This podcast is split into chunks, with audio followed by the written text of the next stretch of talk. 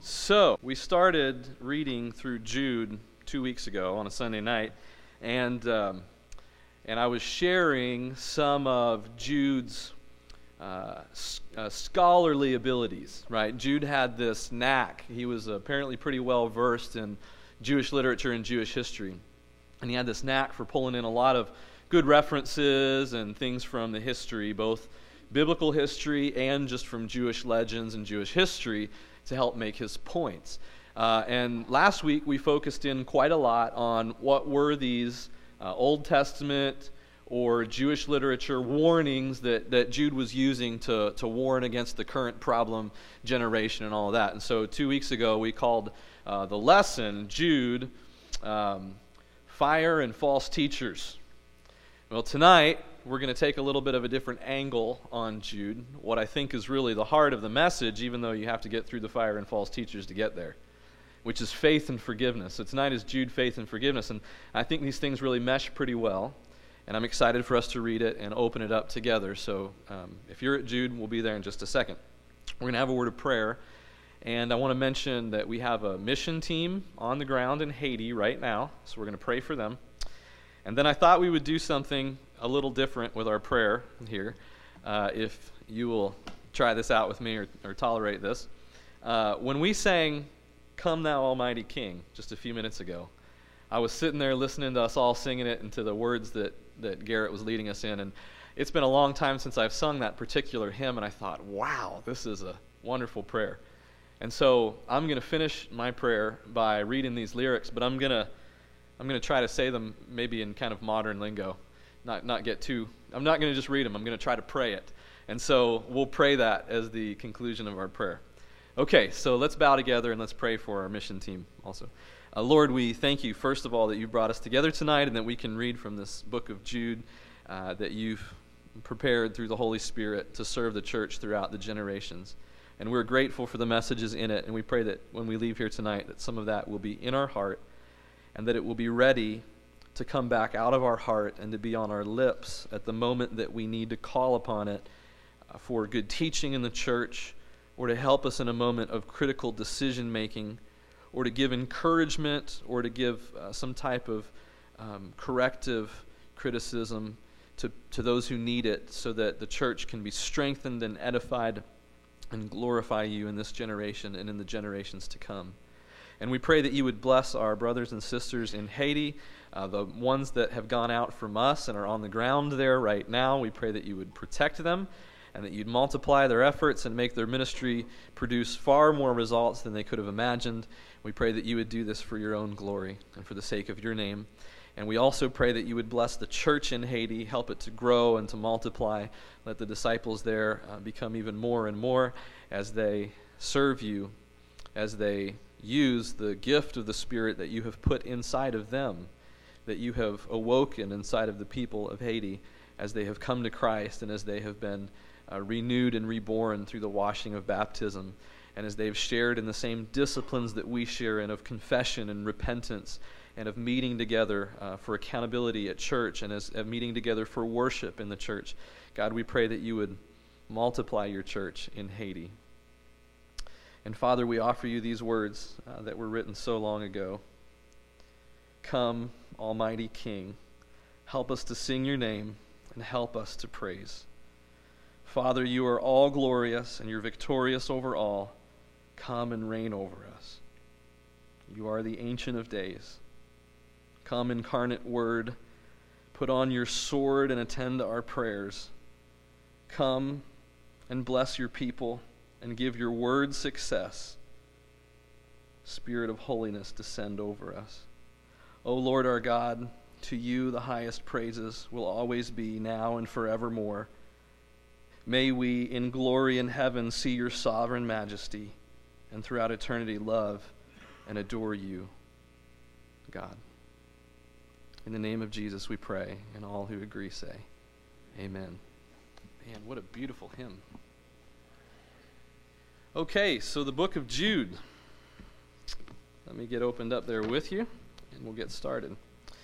Okay, so last two weeks ago, I keep saying last week because that's what I'm used to doing on Sunday mornings. Two weeks ago, the last Sunday night, uh, time that we were together here, as I mentioned, we really focused in on the middle of the book. And so um, I was sharing with you uh, what I think were some of Jude's reasons for going back to the Old Testament and the old stories and bringing those forward into his present time. And the reason he was doing that was to show that the types of decisions and reasoning and choices that were being made in the churches that he was writing to had proven themselves in past history to not work out.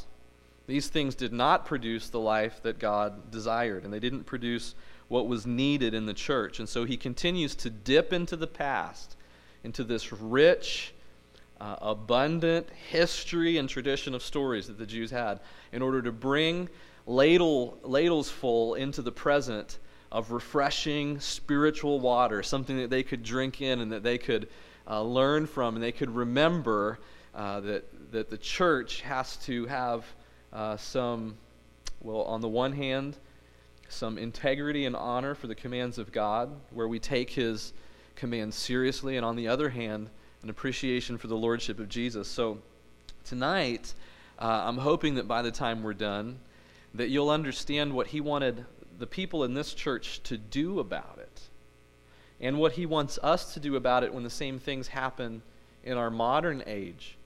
Uh, because, as I mentioned two weeks ago, the heading on my digital book of Jude, the, the, the book of Jude in my digital Bible, says this. In this book, Jude gave a brief but fiery expose of heretics. So, this book is famous for its hellfire and brimstone flavor. And sometimes it's been avoided, probably many times it's been avoided in preaching and teaching because it seems so condemning. And that's not very popular now to read these types of passages.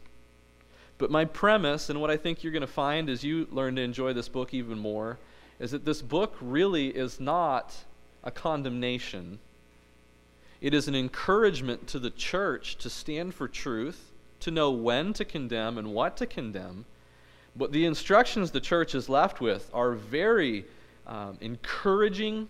They're focused on building up faith in the community and enriching the community of God, which is what most of these New Testament books do for us. And so, uh, take a look again with me at the first few verses of the book, just to make sure that we're all putting roots down in the same place so that we can finish uh, at the same pace. So, verse 3 here in the book of Jude. Chapter only, verse 3. Dear friends, although I was eager to write to you about the salvation we share, I felt compelled to write and urge you to contend for the faith. And this is the theme he's going to come back to at the very end of the book. Build yourselves up in your most holy faith, is one of the instructions we'll see before we're done tonight. Contend for the faith that was once for all entrusted to God's holy people and the emphasis here on his people being holy because the decisions being made are unholy. And the type of teaching that's being promulgated is immoral and unholy. So, when I grew up and I heard the word heretics, I don't know if I had the, the right understanding or the wrong understanding of the word, but this is what I pictured. I thought of heretics uh, as essentially a false teacher, and I usually associated it with the types of teachings that we think of as how do you do worship appropriately or the right way? So maybe a heretic is someone that teaches the wrong types of things to do on Sunday morning or doesn't have the right appreciation for the things that the Lord instituted for baptism or the Lord's Supper. And that that would be what heresy is, is someone who doesn't teach those things the right way. And so I really struggled reading the book of Jude the first few times that I studied it seriously because I was looking for evidence of that type of heresy here. And what I found the more I studied this book was that there's heresy in this book, there's false teaching, but it doesn't have so much to do with what we would call ecclesiology. And ecclesiology is uh, a big word that really just means the practices of the church, the things that we do on Sunday morning or Sunday night or Wednesday night, uh, the, the things that we feel like are the proper and orderly worship. That's not the kind of heresy that is engaged in this book. The kind of heresy that's engaged in this book is twofold. It's two types of heresy. The one, as you're about to see, is immorality. And really, it ties into what we talked about this morning it's cheap grace. The other type is denying Jesus' lordship, which we purposefully also talked about this morning because that is also cheap grace. And so I'm hoping that as we move forward here that you'll be connecting things from this morning and things from tonight. So read the next couple verses with me again verse 4. Certain individuals whose condemnation was written about long ago have secretly slipped in among you. They are, and this is the first accusation about immorality, they are ungodly people. And this word in the Greek usually represents people that are immoral. So it doesn't necessarily mean they don't believe in any gods. It means they live as if there wasn't a God. Their choices reflect that they don't honor and respect God. So they're immoral, ungodly people. And then look at this phrase. This almost sounds like it came right out of this morning's sermon. Who pervert the grace of our God into a license for immorality. And isn't this what we talked about this morning in our assemblies? About uh, Romans chapter 6 and Galatians chapter 5 and Jesus' teachings about the cost of discipleship and how often, both in the ancient world and the modern, it is tempting, so tempting, to say, well, I'm saved, and so I'm not really that motivated to try so much harder to eradicate sin from my life because God's got this.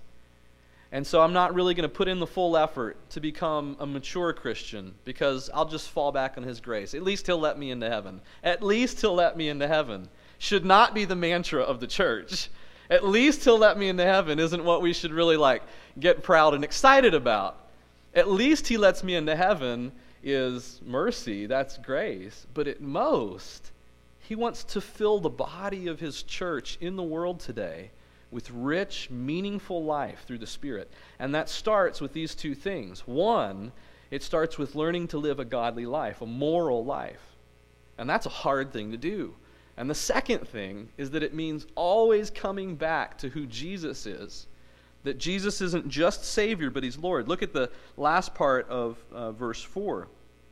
So they pervert the grace of God into immorality, a license for immorality. And, this is the second accusation, they deny Jesus Christ.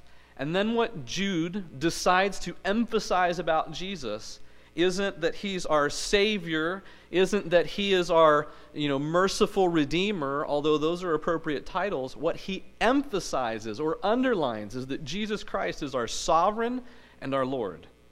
Because just like we were talking about this morning the way this works is we start accepting jesus as savior but not wanting him as lord and where that leads is then us deciding his commands about moral living, his teachings about morality aren't really as important because I'm not invested in his lordship. I just want his salvation.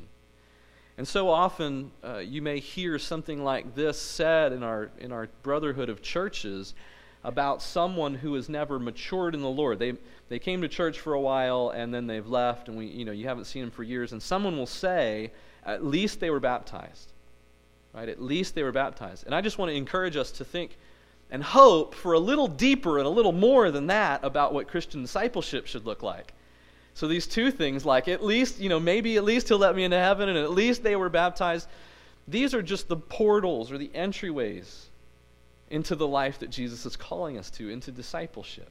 And so we're hoping here that these two things will help us.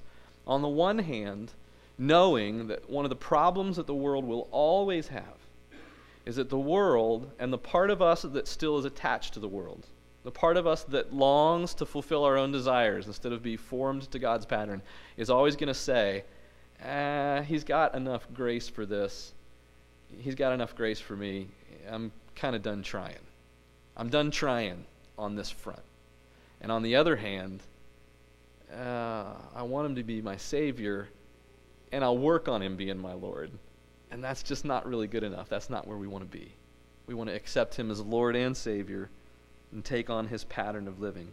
Okay, now here's what we're going to do next. We're going to skip the whole middle of the book because we read most of it two weeks ago. And so you're going to get to go down near the end of the book, which um, also is good because that means I won't make too many points out of the middle of the book. We'll just hit the ones at the end here. Here's, here's what I want you to be looking for, though because we identified these two problems from the beginning. All the stuff in the middle that substantiates it, that gives evidence from the past, that gives this cool, refreshing spiritual drink to help make it new and meaningful in the present.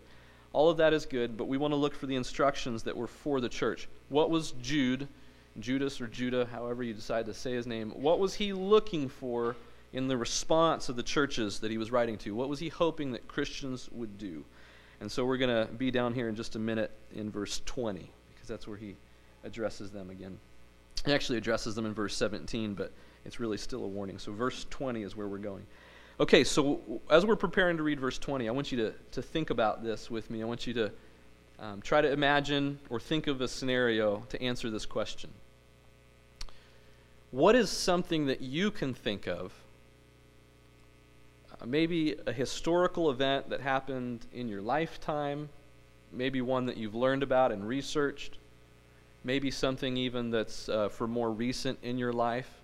Uh, but think of a scenario in which there was something really corrupt and terrible going on. But people were in such great denial that there was anything bad going on, that there was anything corrupt going on, that there was a problem, that it continued to grow and to grow, largely ignored or largely covered up, even though there was some evidence for it. There were some witnesses to the problem, because people generally don't like to get into the mess it's easier to say, eh, it can't really be as bad as the reports say it is. Can you think of a scenario like that? Something that was so bad and people refused to believe the reports. Ah, it can't be that bad. And then it was proven to be worse than anyone's worst nightmares. I'll give you a second to think.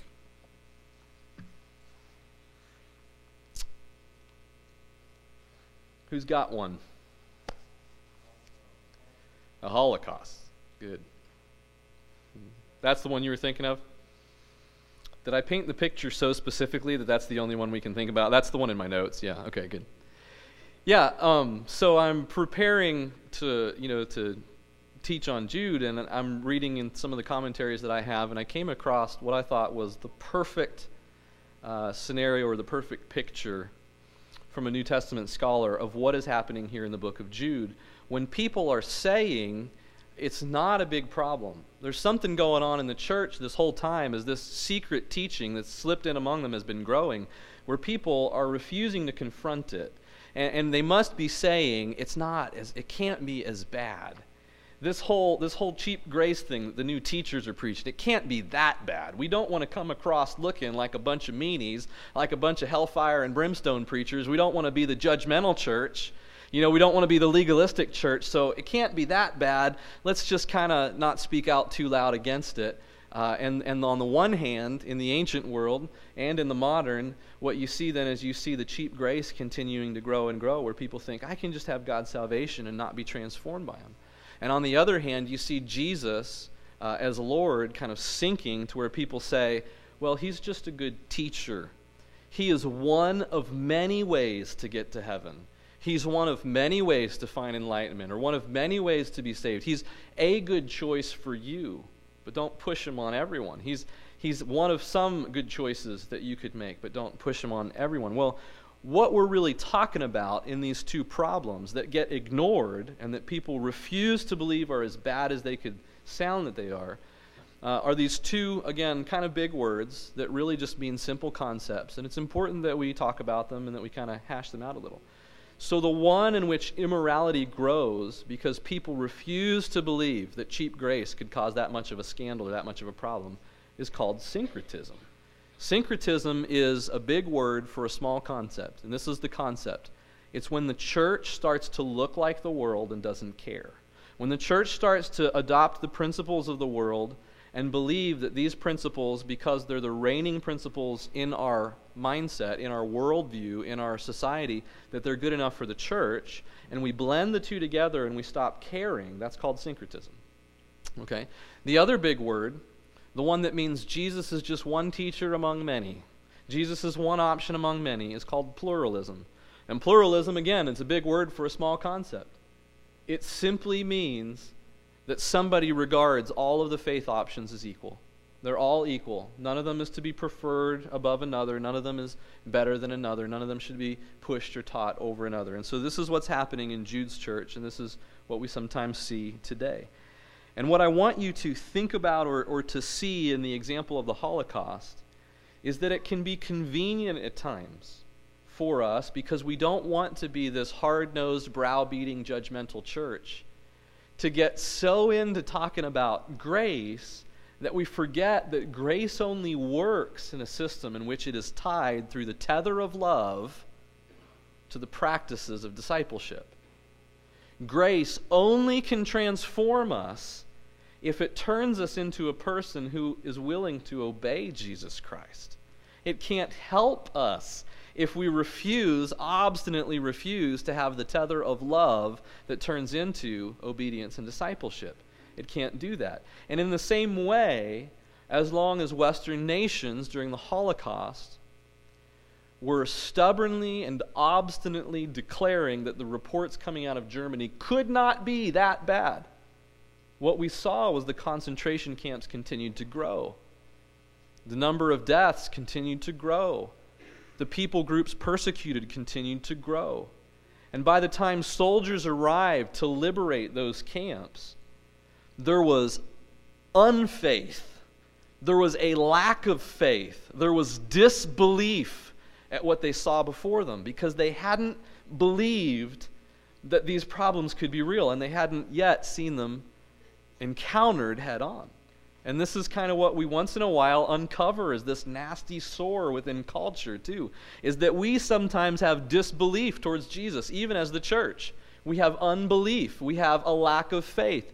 He told us, You allow grace to become too cheap, too cheapened, and it's not got discipleship anymore. And what will happen is you won't have counted the costs, and immorality will crop up and, and, you'll have a license for it because you've got a great prepared message of grace, but nothing to do about the sin. And then, just like I mentioned this morning, we have to hold both hands equally here. We've got to have love and, and forgiveness and mercy as well as preaching the truth because you don't want to become a legalistic church. And so, the answer to this has always been in Jesus' plan that the two things are tethered together that we have faith and we believe when God says there is a bad report coming from the front. There is a bad report that sin is growing, that death is reigning, that in the world and in the mindset of the world where syncretism and pluralism reign, death and, and, and decay are overcoming and they're winning. And the only cure, the only medicine is to advance with faith forward into that fray and to declare the two things that can solve it, the two salves that can heal it, are to believe in the exclusivity of Jesus, that He is the one way. It's not pluralism, it's Jesus. And to believe that He's given us a form of living called godliness or discipleship that is the one way, not syncretism. Okay, I'll get off the soapbox here. Verse 20. Here are the things he tells the church to do. Very clearly, he gives them several points, and he says, Do these things because of the problems that I've just outlined for you. Verse 20. But you, dear friends, by building yourselves up in your most holy faith. That's the first one. By building yourselves up in your most holy faith. Church, what do we do about the problem of cheap grace and of whenever this happens that we accept Jesus as Savior but not as Lord? What do we do about syncretism and pluralism? How do we combat it in the world? Do we stand up here and start pounding pulpits again and just saying over and over and over, uh, you know, like it's an echo chamber, how wrong the world is for the choices they're making? Is that going to solve the problem? No. The way we begin to solve the problem is by building the church up in our most holy faith. We have to believe Jesus that there is a problem. We have to believe that Jesus is the answer. And we have to build ourselves up in that faith. The faith of holiness, which means godly living, which means godliness. We make the choice to follow Jesus even closer. We make the choice to imitate him even more accurately. And in doing so, we take the first step towards combating syncretism and pluralism. Look at the second thing, also in verse 20, and praying in the Holy Spirit. The second thing he instructs them to do is one of the most ancient Judeo Christian traditions. This goes all the way back to the beginning. where we simply call on God for His help in combating the problem. One of the worst things that can happen in the battle against syncretism and pluralism in the world is when the church stops praying for God to solve the problem and we start thinking that we can just use our minds to solve the problem. When we start thinking that we can logic and reason with people and with the world's way of doing things and solve syncretism and pluralism, the only thing that we know how to come up with is legislation. We come up with rules. We'll say, go this far and no farther. How successful is legislation in creating a copy of Jesus? How successful are rules in helping people to love the Lord? Not very successful. And so, what we do is, is not just preach rules to people, which is legalism, but we build ourselves up in holy faith, ready to imitate Him, and then we pray in the Holy Spirit for God to move, for God to pour out a revival, for God to pour out the Spirit of holiness, which means godliness and moral living. We pray for Him to answer in the most sacred and ancient way that people have ever interacted with God. Please come to our rescue. And we read to Him whatever words we can from the hymn book or the ones that come for our hearts, and we trust the Spirit to groan and intercede with the words that we can't express and to communicate them to God. What do we need in this time of syncretism and pluralism? Verse 21 Keep yourselves in God's love. So, the third thing he says to the Christians, and I don't think that this list is meant to be an extensive, uh, exhaustive list of all the things that a Christian can do, but it is a well rounded list. It is a good spiritual list. Keep yourselves in God's love. So you're building yourself up in holy faith. You're learning to be a disciple and imitator of Jesus. You're praying in the Holy Spirit that God will answer the problems of syncretism and pluralism in the world, and you are keeping yourself in His love. You're not creating more work for God by making Him chase you around. You are keeping yourself in His love we should ask, how is this accomplished? Because this sounds very much like a human work if it gets framed the wrong way. You are able to keep yourself from falling. You are able to keep yourself unstumbling. How do you keep yourself in God's love?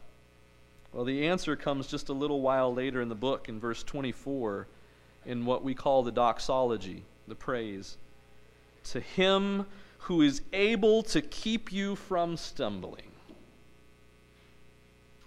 We keep ourselves in his love by trusting him to keep us unstumbling.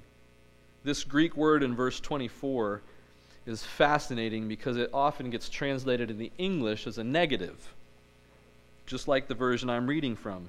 He is able to keep you from stumbling or from falling. The word in the Greek actually says, He will maintain you unstumbling. And I think that's beautiful. He will maintain your walk unstumbling. You won't trip, you won't stub a toe. He is able to keep you unstumbling. So keep yourselves in God's love. He'll actually do the work. As you wait, and here's the fourth part, for the mercy of our Lord Jesus Christ to bring you to eternal life. So you're waiting, you're being kept in God's love, you're praying fervently in the Spirit, and you're building yourself up in holy faith. It all could sound a little bit passive if you don't believe that God is actively working through the prayers and the holiness of the church and the love of the church. But if you do believe that God works through these things, through these upside down, ways of waging war. How can God wage war on sin through love and through people who just pray and keep themselves in God's way? Oh, that guy on the cross who kept himself in love and in prayer and in imitating God's way and didn't lift a hand to resist, but trusted God to act through the holiness of his faith and his prayers and his love. That's our image to copy, isn't it? He has a pastoral instruction for the church as well. Those four things I just gave you in verse 20 and 21 could be called uh, discipleship steps. They are four things you can actually do, work on, and pray for as you journey into and through discipleship. But these last things in verse 22 and 23 are more pastorally minded. This is what we do for others in God's name and in His behalf. Verse 23 says, Be merciful to those who doubt. And so often, when we are facing a world with syncretism and pluralism, where the world and the church are becoming to look more like each other, and where people in the world and in the church honor Jesus as Lord less and less, and think that there's many ways to heaven, when we're facing those two problems, it is so hard for us to show mercy to the people that doubt because oftentimes syncretism and pluralism fill us with fear. We're afraid of what will happen to our heritage if syncretism and pluralism reign. We're afraid of what will happen to the church and to God's name in the world if the ways of the world keep winning through syncretism and pluralism over this simple faith that we have we become afraid and then we get aggressive.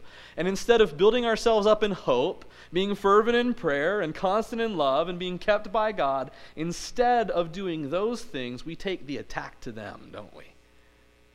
And so that's where the pulpit pounding starts, and the angry yelling and the voice raised instead of the reasoning through the Spirit with people. And what happens is when we have someone in our own number who doubts, they don't really think that the syncretism problem is that bad. They're not convinced yet that Jesus is the only way. We're not always prepared to show mercy to them. And we must be.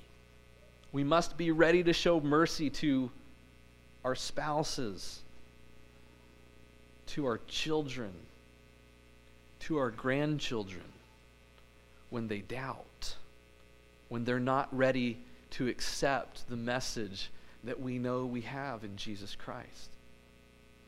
If we don't show mercy, we won't be able to snatch them from the fire. The next instruction in 23 says, Save others by snatching them from the fire. And I think you get a picture here that there are several stages that are progressively worse as the person, the object whom we're trying to care for, is further and further into the world of syncretism and pluralism, of blending the ways of God and world. Because on the first step, it's they're doubting and we're showing mercy. And the second step is we're saving them from snatching them from the fire. They're so close, their eyebrows are singed and gone, right? And we're snatching them back away. Incidentally, if any of you have ever singed your eyebrows off on a gas stove, you will show mercy to those who doubt. and so you see them getting closer to the flames and you snatch them back, still showing mercy. And look at the third. This seems to be where they're so far into this worldly way of living. They're so consumed with believing that the world and the church can really blend and work that way that Jesus is one way of many. They're so far into that that there is a danger that they'll influence the rest of the church or that they'll influence you. And so he says, as the third pastoral instruction to others, show mercy, but mixed with fear. And so be cautious as you show mercy because they're so far into the system that they might drag you down. He says, Hate even the clothing stained by corrupted flesh, by which I believe he means to say, be careful that it doesn't rub off. Be careful that you don't go so far down the road of showing mercy to them that you become like them. Yes, Paul said to the Jews, we become like Jews, and the Greeks, we become like Greeks, so that we can save all of them. Yes, Jesus, Jesus modeled an incarnation when he came to earth. Jesus became one of us to reach us. Those are true teachings. But sometimes they get used to encourage a type of ministry in which we go a little too far to try to be like them, to show them Jesus. And what we're instructed to do to show people Jesus is build ourselves up in our holy faith and pray earnestly in the Holy Spirit and be kept in God's love. I don't know how specific I want to be about this, but I'm going to try to be a little bit more specific because I think it's important that you understand this point of what I'm trying to say about clothing stained by corrupted flesh. It's so easy for the church, for all of us who don't want to be the gavel banging, hellfire and brimstone church anymore. We don't want to be the ones that are called legalists anymore. That we soften our teaching and our preaching to the point where people think their sin is really okay and we don't mind and that Jesus doesn't mind, and that Jesus doesn't have a better life for them, that he doesn't care. And maybe in doing that and teaching that long enough, we start to think it's kind of okay for me to be that way too because his grace is sufficient for me. I'm not going to fight this desire anymore. And all of a sudden, the people we've been trying to reach become the problem that's rubbing off on us, the clothing stained by corrupted flesh. And so he says, Be careful, show mercy to the doubters, snatch others from the fire, and to some continue to show mercy, but mix it with fear. And be careful that you don't go too far down that road as you try to evangelize and you try to reach out. Keep yourself, church, in your most holy faith. Pray in the Holy Spirit. Keep yourselves in God's love as you wait for the mercy of our Lord Jesus Christ to bring you to eternal life. And this praise, Jude ends the book, as Christians always ought, coming back around to the God who does it all and gets credit for it all and is the author and inventor of it all. To him who is able to keep you unstumbling and present you before his glorious presence without fault and with great joy, because this will be a joyful mission. It will be a joyful discipleship to the only God, our Savior be glory, majesty, power, and authority through Jesus Christ our Lord, before all ages, now and forevermore. Amen. Amen, church. Amen. If there's anything that you need to respond to tonight, we'll be here to receive you and to pray with you. We'll have the Lord's Supper prepared in just a few minutes in the other room, and we hope that you'll take that if you need to. Share with us anything you need to share. We love you. I love you. Jenna and I love all of you. And we're so glad to be here in this body, building ourselves up in holy faith together. Let's stand and sing our song of invitation.